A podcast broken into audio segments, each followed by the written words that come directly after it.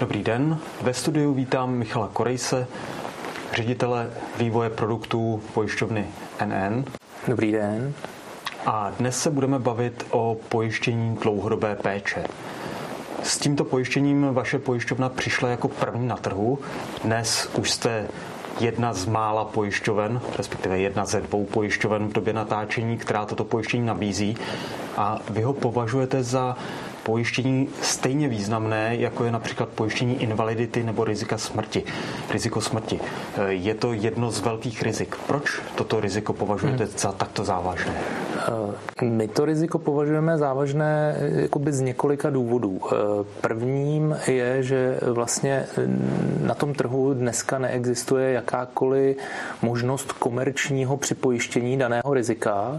Kromě vaší pojišťovny? Kromě naší pojišťovny, anebo neexistovala. Já se teď vracím jako zpátky do té minulosti. Vlastně druhý aspekt je vlastně pravděpodobnost vzniku té události, kdy jsme si vlastně porovnávali to, to riziko s invaliditou a e, co se týká té pravděpodobnosti vzniku, tak pokud třeba u invalidity hovoříme, že ta pravděpodobnost, že se mohu stát v ekonomicky aktivním věku invalidním v jakémkoliv stupni, je e, něco mezi 1 ku 5 až 1 ku 4, to znamená 20 až 25% tak e, u té dlouhodobé péče, když jsme vlastně to dělali pro obdobný segment jako relevantnější mezi 40. až 80. rokem, tak nám vlastně vyšly téměř obdobná čísla. Jo, to znamená, ta pravděpodobnost je velmi vysoká. Teď porovnáváte možná trochu neporovnatelné, aspoň mi to tak přijde, jestli porovnáváte invaliditu v produktivním věku a dlouhodobou péči mm-hmm. až do 80 let. Tak... Z tohohle pohledu máte jistě pravdu, ale my jsme spíše volili, nebo eh, to porovnání spíše je v tom, je pravděpodobné, že se to může stát, je bez debat, že to je velké riziko a to je vlastně to C, které jsem vlastně nedopověděl, že v případě invalidity ten člověk ztrácí svoji práce schopnost, nikoli však jakoby běžného fungování doma. E, to znamená, je tam jednoznačně výpadek příjmu, je tam jednoznačně výpadek toho, že můžu hradit nějaké své, jak už závazky, tak svoje běžné denní výdaje. U e, toho příspěvku na péči vlastně jakoby vznikají daleko vyšší více náklady, protože není závislý na tom, že ztratím práce schopnost. To je de facto samozřejmost, že v tomhle případě ten člověk nebude schopný pracovat pracovat. Ale oni tam skutečně vznikají právě ty více náklady, nějaké denodenní osobní asistence, protože ten člověk vlastně nejenom, že nemůže vydělávat, eh, což třeba ve starobním věku ani nechce, nebo není to ani očekáváno, ale oni tam skutečně vznikají více náklady ve smyslu, že buď potřebují nějakého osobního asistenta, vlastně v případě těch vyšších stupňů eh, téměř celodenně, a, a nebo prostě potřebují někoho, kdo se vzdá svého příjmu, většinou teda rodinného příslušníka a ten zaujme tu pozici pozici toho osobního asistenta, což je mimochodem také nejčastější vlastně příběh těch eh, rodin, když se díváme na eh, veřejné statistiky, tak skutečně se říká, že něco málo více než dvě třetiny skutečně řeší eh, tu péči v rámci svých rodinných vztahů. Nemohlo by toto být zároveň pokryto například právě tím pojištěním invalidity, akorát s vyšší pojistnou částkou, která by počítala i s možností potřeby péče? To máte naprostou pravdu. V ekonomicky aktivní aktivním věku bez sporu, protože ta invalidita je ohraničená věkem vlastně e, jakoby pracovně, je, je omezená na pracovně právní vztah. To znamená, řekněme, že když budeme vycházet ze stávající koncepce odchodu do starobních důchodů, kdy ten věk se nám postupně sjednocuje na 65 let, tak vlastně jakoby to riziko skutečně lze pokrýt alternativně vyšší pojistnou částkou pro invaliditu, ale jenom do toho věku 65 let. Jo, potom už, potom už e, ani nemůže vzniknout nárok na invaliditu, protože jsem prostě, ta, ta invalidita už v tomhle věku bývá přirozená a vlastně tam už se eh, to riziko eh, hodnotí jinak. My také máme vlastně jakoby něco jako progresivní plnění k invaliditě, kdy máme dvě možnosti vlastně tohle riziko sjednat. Jedna, která pro krytí toho ekonomicky aktivního věku, řekněme, a ten klient si ho sjednává na fixní pojistnou částku, řekněme, jako nějakou nadstavbu a my tomu říkáme pomyslně čtvrtý stupeň invalidity ale je to vlastně jednak jedné právě jakoby v té definiční rovině dlouhodobé péče, tak jak eh, ji stanoví zákon o sociálních službách. A potom to máme vlastně ještě do zašího věku, až dneska do 85, eh, kdy eh, vlastně to je vázáno právě na nějakou pravidelnou měsíční platbu, kterou vlastně pokrýváme tu tu, ten náklad, který vzniká právě ve smyslu financování té péče, která rozhodně není levnou záležitostí. Kdybychom ji brali jenom jako náklad obětované příležitosti někoho, kdo v té rodině má třeba průměrnou mzdu v České republice.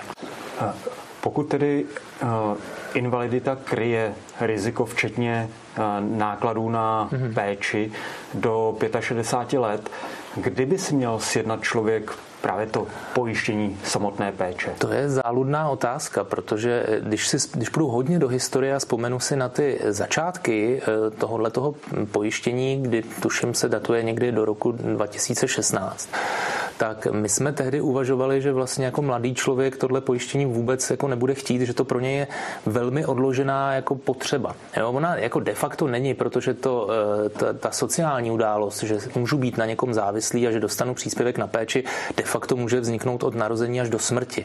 Jo, když pominu nějaký úplně mm, první rok života, kdy ten člověk je, nebo to malé dítě je závislé samo sebou, tak eh, ale ta pravděpodobnost je relativně opravdu hodně nízká. Takže my jsme začali vlastně tohle pojištění původně nabízet od 45.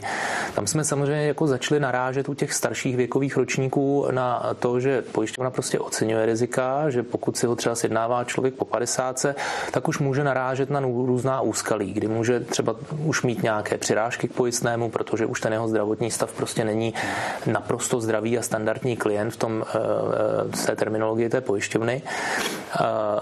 A vlastně postupně jsme začali eh, ten věk jakoby snižovat. Nejdřív jsme si mysleli, že obchodně nebo i třeba potřebou eh, to spíš bude, jakože mm, pak jsme začali 40 let, 30 let, až, až dneska vlastně to nabízíme naprosto od plnoletosti, od 18 let věku. A poměrně nás překvapilo, že vlastně si to pojištění sjednává i relativně hodně mladých klientů.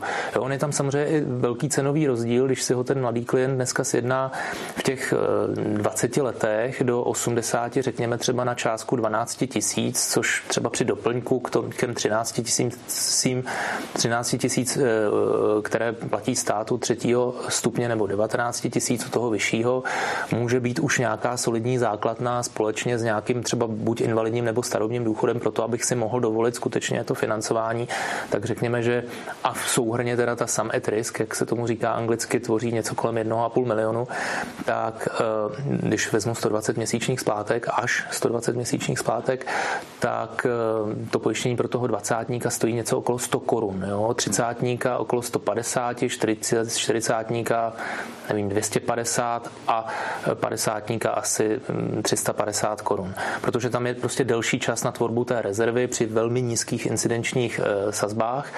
A dneska nás překvapuje, že opravdu hodně klientů eh, je tam poměrně mladých, pod 45, že opravdu se to dělí, že někteří ty klienti, řekněme půlka, cítí tu akutní potřebu, takže já říkám segment 45+, plus, kdy už to třeba i vidí u svých rodičů, jo, že, že vznikají tyhle ty více náklady. No a pak tam máme skutečně půlku, což jsou velmi mladí klienti a pro nás to bylo celkem překvapivé, protože jsme neočekávali takovýhle jako relativně vyrovnaný Eh, poměr.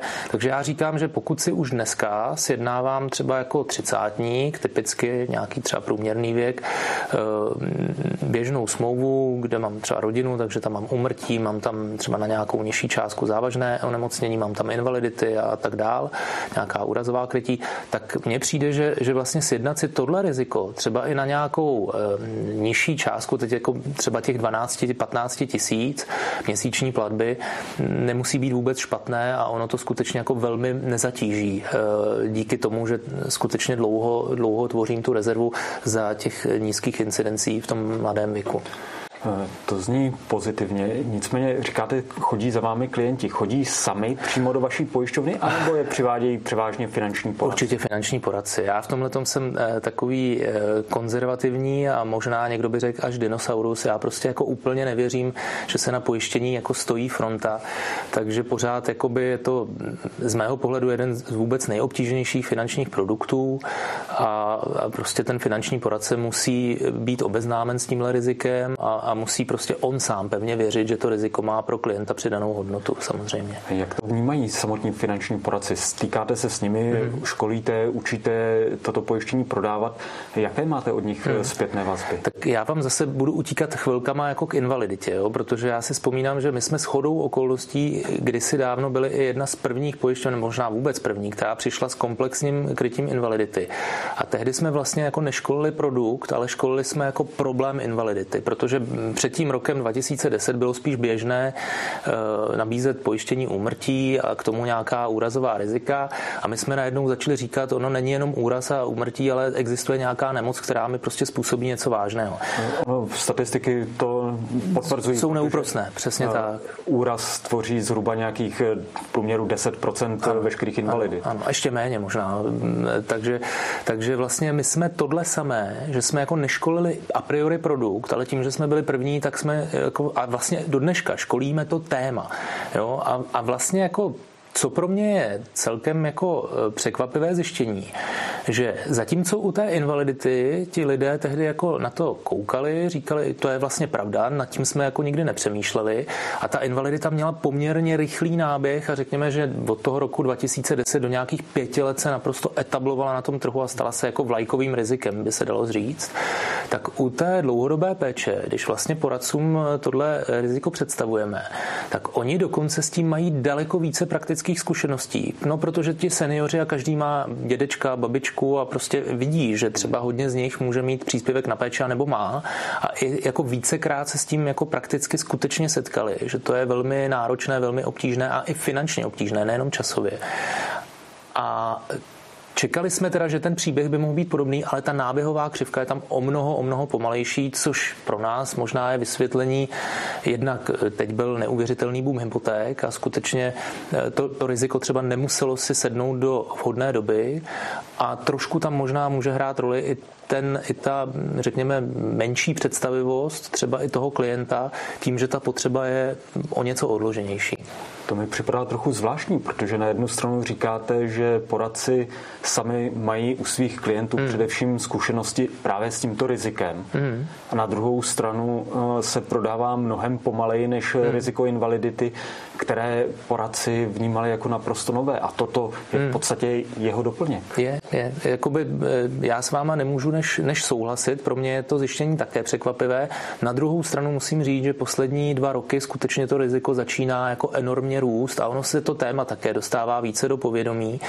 A uvidíme, jestli já tomu pevně věřím, že mu to bude trvat o něco déle, ale že se to riziko dříve či později etabluje úplně schodně jako riziko invalidity na jako tom českém pojistném trhu. Nehledě teda na to, že vlastně i Česká asociace pojišťoven vyvíjí v tomto případě eh, snahy o to, aby třeba tam mohl být i nějaký daňový stimul, protože si každý uvědomuje, že to riziko je, i když vezmu jako třeba demografii, když vezmu dnešní silné populační ročníky, skutečně 70. 80. let, jak směřují postupně do věku, jakoby, řekněme, starobního důchodu, tak eh, ten tlak na ty veřejné systémy z hlediska jako ufinancování bude jako enormní a, a v tomhle bude hrát prim vždycky starobní důchod a, a ty ostatní subsystémy prostě budou muset být nějakým, nějakým způsobem podporovány ještě alternativními cestami. Zmiňoval jste částku 12-15 tisíc. Eh, tato částka je fixní, ale při současné inflaci hmm. se může ukázat, že je nedostatečná. Určitě. Dokážete nabídnout tento produkt i s valorizací? Určitě, máme ho i s valorizací. Eh, teďka třeba jsme eh, u našeho vlajkového produktu Nenorange Risk vlastně máme teďka valorizaci 17% bez oceňování zdravotního rizika, takže ti klienti si skutečně můžou podstatně každý rok navýšit tu pojistnou částku. Jediné po, řekněme, negativních zkušenostech Eh, té předchozí valorizace, kdy vlastně klient musel vyslovit aktivní eh, nesouhlas a hm, ti klienti často pak zapomínali, jak ta indexace funguje, tak my ji máme upravenou úplně opačně s tím, že ten klient naopak musí aktivně zažádat. Jo? A je to prostě vysloveně na něm. Valorizaci. Pokud, ne, pokud chce, naopak, máme to jinak. Pokud chce valorizaci, tak on si každý rok aktivně zažádá, že chce valorizaci a máme na to i celkem eh, jako pěkně přizpůsobené nástroje vlastně pro poradce. Nedalo by se v tomto směru postupovat podobně, jako postupují některé neživotní pojišťovny, že eh, na výročí pošlo pošlou dopis, pokud chcete hmm. valorizovat, tak zaplaťte tuto částku, určitě, pokud určitě. nechcete, tak plaťte furt stejně. Budeme určitě přemýšlet nad tím, jakým způsobem tohleto podpořit, protože inflace je tím, co se děje teďka v poslední době, tak u nás jako se dostává na, řekněme, do nějakého jako centra zorného úhlu pohledu a chceme v tomto ohledu jít jako víc naproti těm klientům a víc si upozorňovat na to, eh, že je vhodné i u těchto těch obnosových pojištění, kde teda nehrozí samozřejmě riziko podpojištění, vnímat to, že ty náklady toho systému sociální péče prostě rostou. Byť teda, když se podíváme na valorizaci třeba těch regulovaných eh, nákladů na péči, tak, tak jsou absolutně jako v nepoměru s tím, jak vypadá dneska inflace a určitě to bude nějaký, nějaké téma těch poskytovatelů, protože si myslím, že tě, jim rostou náklady úplně stejně, ale oni nemůžou úplně ve stejném duchu uplatnit eh, vůči vlastně svým klientům, což samozřejmě pak může narážet na různé problémy obecně financování jejich, jejich provozu. Pro poradce je nepochybně velké téma i odměňování. Jak je toto pojištění odměněno za prodej? Obdobně jako pojištění invalidity a smrti nebo? Úplně obdobně, úplně obdobně. Vlastně pro nás je to, my jsme to při pojištění nedělali jako, řekněme, v nějakém mustru samostatného produktu. My jsme ho skutečně jako zařadili jako standardní připojištění jako každé jiné, takže v tomto ohledu z hlediska odměňování je, je na tom úplně stejně jako je invalidita, závažná onemocnění, smrt a tak dále. Pokud ho máte tedy jako připojištění, Eh, jak by měl postupovat klient, který má například životní pojištění a pojištění invalidity hmm. u jiné pojišťovny z jakýchkoliv důvodů a chtěl by mít i toto hmm. pojištění? Tak tohle pojištění samozřejmě může volit, jak bude chtít. Může samozřejmě se rozhodnout, jestli chce samozřejmě to pojištění, které má u jiné pojišťovny, eh, sjednat s naší pojišťovnou, s tím, že se mu třeba podmínky líbí víc, ale stejně tak, eh, pokud chce zůstat u té předchozí pojišťovny, protože tam je spokojenější se stávajícím rozsahem krytí, tak vlastně může jít k nám a sjednat jenom výhradně eh, minimální pojistnou částku pro případ umrtí, protože to je věc licence, ale to je věc řádově jako jednotek korun a k tomu přidat prostě výhradně a jenom eh, pojištění dlouhodobé péče. Jak doporučujete poradcům pracovat s klienty, aby měli o toto pojištění zájem? Mm-hmm. No tak rozhodně doporučujeme těm poradcům, vlastně těm klientům přednést tu, pre, tu tematiku. Jo, je to vlastně úplně obdobné jako v případě té invalidity, kdy jsme e, třeba poradcům dávali různé infografiky, kde jsme upozorňovali na to zhruba, jaká je pravděpodobnost toho klienta, že se to může stát obecně. E, potom jsme jim říkali, jakým způsobem vlastně pomáhá těm klientům stát a pak jsme třeba i upozorňovali, jaká jsou třeba i úskalí e, žádání o ten, o ten příspěvek a, a, a jakým způsobem se e, vyřizuje.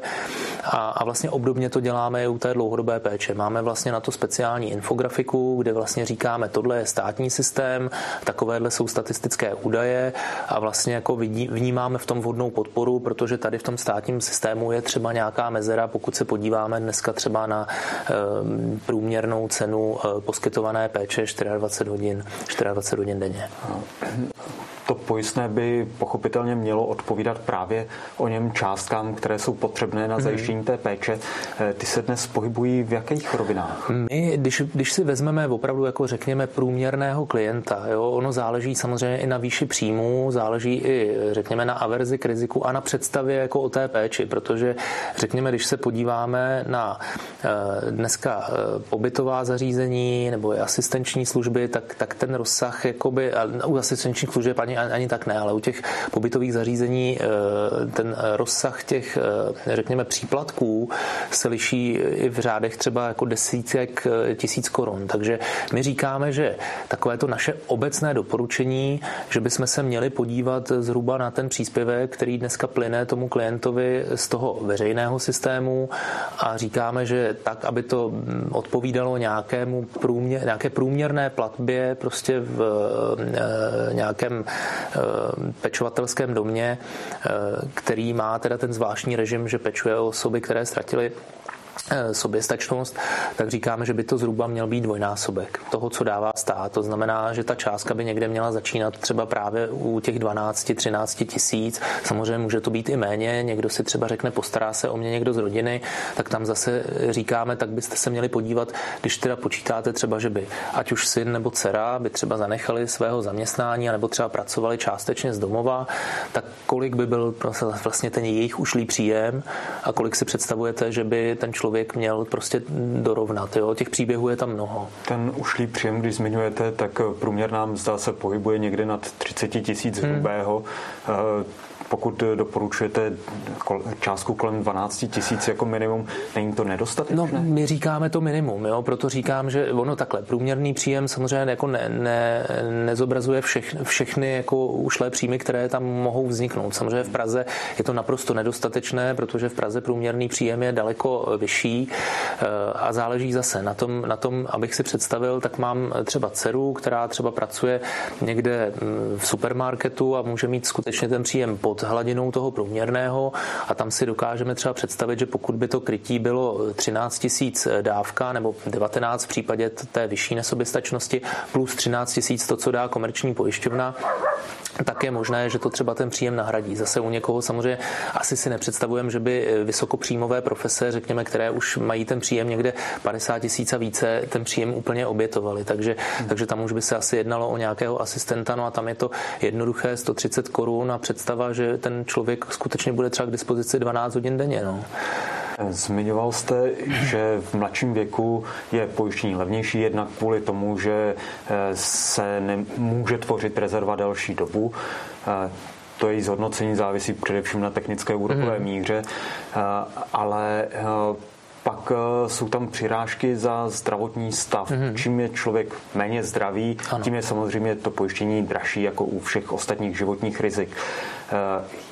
Co člověka vyloučí úplně z možnosti tohoto pojištění? A, tak takových věcí, jakoby takhle, obvykle to bývá nějaká závažnější nemoc, u které je zřejmé, že s růstem, eh, že eh, s tím, jak ten člověk bude stárnout, tak samozřejmě ta nemoc obvykle mívá jakoby závažnější a závažnější projevy. To znamená, eh, co může diskvalifikovat, no tak samozřejmě obecně může diskvalifikovat, pokud je třeba vznik karcinomu a není tam dostatečná doba uplynutí od jeho léčby. U některých karcinomů se vlastně pokud se i třeba podaří e, vyléčit, tak, tak třeba už to pojištění nebývá úplně možné. Většinou to bývá, pokud ten karcinom je třeba s, nějakým, s nějakými metastázemi, ale tam i ta léčba obvykle jako nebývá úplně, úplně úspěšná. E, také to bývá u třeba autoimunitních onemocnění, které už jsou třeba v nějakém, řekněme, středním stádiu. E, tam také třeba u diabetiků. Jo, je, to, je to skutečně problém,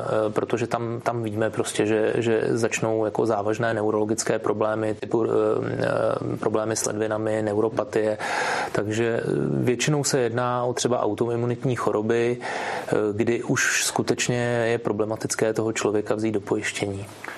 S kolika poradci aktivně spolupracujete, nebo spolupracujete napříč trhem, Ježiš, předpokládám, to, to, ale, to jste mě... ale spíš mi jde o to, kolik poradců tento produkt aktivně prodává hmm.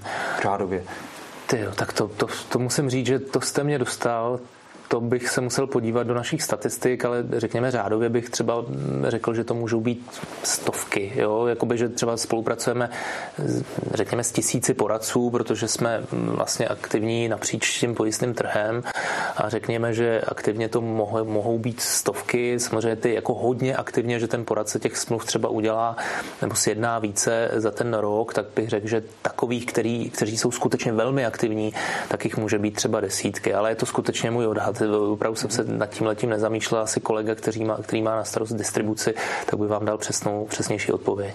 NN má i svoji vlastní eh, distribuční síť. Eh, jak se liší eh, řekněme, penetrace tohoto mm. pojištění nebo připojištění mezi vaší sítí a nezávislými poradci? Tady musím říct, že vlastně e, ta naše vlastní distribuční síť je v tom prodeji daleko úspěšnější, nebo daleko úspěšnější, než e, jsou vlastně externí poradci, ale tam je to spíš tím, že u těch externích poradců, řekněme, máme třeba e, tři až pět distribucí, kteří ten produkt, které ten produkt aktivně prodávají a jsou v tom, řekněme, úspěšné A pak jsou i distribuce, které prostě jako opomíjejí, řekněme, jeho existenci, protože zatím jako nedošli k tomu, že to riziko třeba může být obtížné pro ně prodat. Je to prostě, je to o tom naučit se prostě i nějaký příběh, který eh, tomu klientovi musím předložit, aby ten klient eh, samozřejmě eh, vše zvážil. Takže u té naší vlastní distribuce je ten prodej skutečně, nebo ta nabídka, úspěšný prodej je skutečně úspěšnější a je to i v důsledku toho, že tam máme, řekněme, když se podíváme na průměrný věk klienta, tak skutečně je tam i starší věkový segment. Jo, takže řekněme, když teď mm, odhadnu, že průměrný věk klienta, řekněme v té externí distribuci je někde kolem 35, tak v té naší vlastní je o 10 let více. Takže i to, tomu přičítáme eh, to, že je tam prostě prodej toho produktu o něco úspěšnější, protože ten klient prostě na to dohlédne. Co myslíte, že by motivovalo poradce víc, aby tento produkt nabízeli svým klientům aktivněji? No, myslím si, že určitě mm, víc, vyšší informační podpora, o což se teď jakoby snažíme v poslední době skutečně enormně.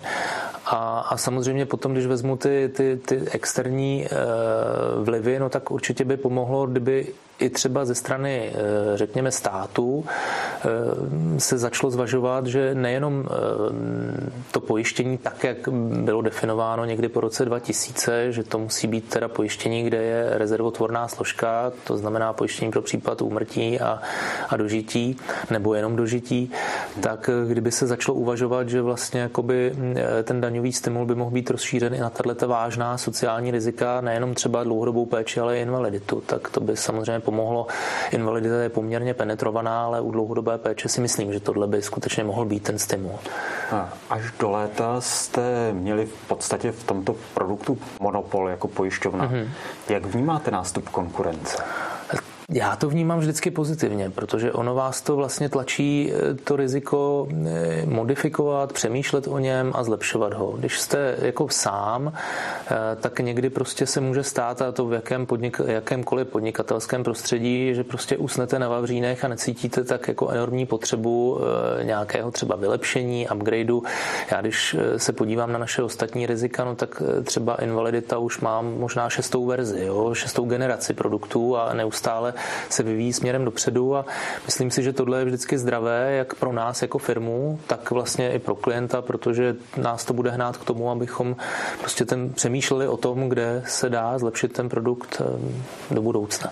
Už vás eh, konkurence dohnala k, eh, k nějakým změnám a vylepšení? Nevím, jestli úplně konkurence, tak jako hodí se nám to samozřejmě, protože pokud vím, tak ta konkurence spustila ten produkt někdy eh, těsně před létem, ale určitě nás jako k tomu dohnalo i to, že nyní vnímáme, řekněme i mm, po tom relativním ochlazení toho třeba hypotéčního boomu, že to riziko by mohlo být více jakoby jak to říct, chtěné, nebo, nebo mohla by být vyšší, vyšší ochota prostě jako učit se nové věci ze strany eh, externích distributorů, takže, takže my jsme plánovali už na začátku roku, ještě než jsme věděli, že konkurence teda s něčím takovým přijde, protože to jsme samozřejmě o tom jsme neměli tušení, takže nám se to vlastně hodí, protože teďka vlastně jakoby děláme nějaké novinky, které, které přinášíme právě v oblasti dlouhodobé péče. A my tomu jakoby se snažíme přizpůsobovat celou koncepci toho produktu, kdy se i třeba u ostatních rizik snažíme prodlužovat třeba dobu trvání těch rizik, aby, aby to vlastně zapadlo do té celkové mozaiky, že to pojištění nebude už, nebo doufáme, že nebude vnímáno jenom jako pojištění pro ten ekonomicky aktivní věk, což do jako nedávné doby bylo, ale že už i ta jako představa té doby, doby trvání toho pojištění o něco vzroste a začne růst právě s tím, že tam bude ten základní pilíř právě pojištění dlouhodobé péče. A to souvisí v podstatě i s druhou stranou toho pojištění. Zmiňoval jste, že jste ho postupně stáhli až od 18 let. Uvažujete o tom, že byste toto pojištění nabídli třeba i eh, mladším klientům, protože přece jenom eh, pokud někdo z nich hmm. Eh, bude vyžadovat péči, tak ji hmm. pravděpodobně bude vyžadovat i v době svého produktivního jo. věku. Tak to pojištění, tak jak, jakoby, tak jak já vám, tak jak jsem vám to vlastně říkal, že ho máme koncipováno od těch 18, tak to myslíme skutečně pro ty lidi, kteří si vlastně sjednávají dospělý tarif. Ale my máme vlastně něco, čemu říkáme invalidita dítěte, a ta invalidita dítěte, tu lze teda sjednat od eh, druhého, eh, od druhého roku života až do 26 let je to trvání toho, toho tarifu a ten tarif v sobě vlastně zahrnuje i dlouhodobou péči. Je to teda na jednorázovou pojistnou částku, nikoli na, na dávky a je tam vlastně jako možnost vzniku pojistné události buď právě definovaná dlouhodobá péče, právě podle zákona o sociálních službách, ale i vlastně potom invalidita, protože i to dítě může dosáhnout prostě teoreticky v 15 letech už uh, může pracovat a tudíž od 15 let mu i vzniká uh, možnost, že mu bude přiznán invalidní důchod třeba pro pracovní úraz. Takže uh, máme jako buď a nebo a máme tam dokonce i ještě navíc vlastní definici, takže jako jsou tam tři definiční okruhy a pokud jakýkoliv z nich splní, tak to dítě od nás dostává vlastně jednorázové vyrovnání, respektive ta rodina. Jaký očekáváte vývoj tohoto pojištění do budoucna? No já Kterým směrem se asi bude? Nemůžu jinak než pozitivní, eh, ale na to jste se asi neptal. Eh, takhle, myslím si, že můžou být snahy vlastně tenhle ten produkt, a je to u některých eh, třeba pojišťoven vidět, rozšiřovat o to, že ta pojišťovna vlastně k, nejenom nabízí krytí, ale vlastně nabízí i některé ty servisní prvky, protože na to třeba v diskuzích narážíme, že ti lidé vnímají, že peníze jsou velmi příjemné, ale že e, to, co je dneska největší palčivý problém, tak je vlastně infrastruktura té sociální péče, protože dneska vidíme, že e, zhruba, řekněme, 40 5 eh, žádostí o poskytování péče, hlavně v těch pobytových službách, eh, vlastně je neakceptovaná právě proto, že tam je prostě obrovský převis eh, poptávky. Takže jako vnímáme, že třeba do budoucna se možná pojišťovny zapojí i do té, řekněme, do toho servisu a do toho poskytování s tím, že třeba mohou vytvořit joint venture, že mohou, že mohou třeba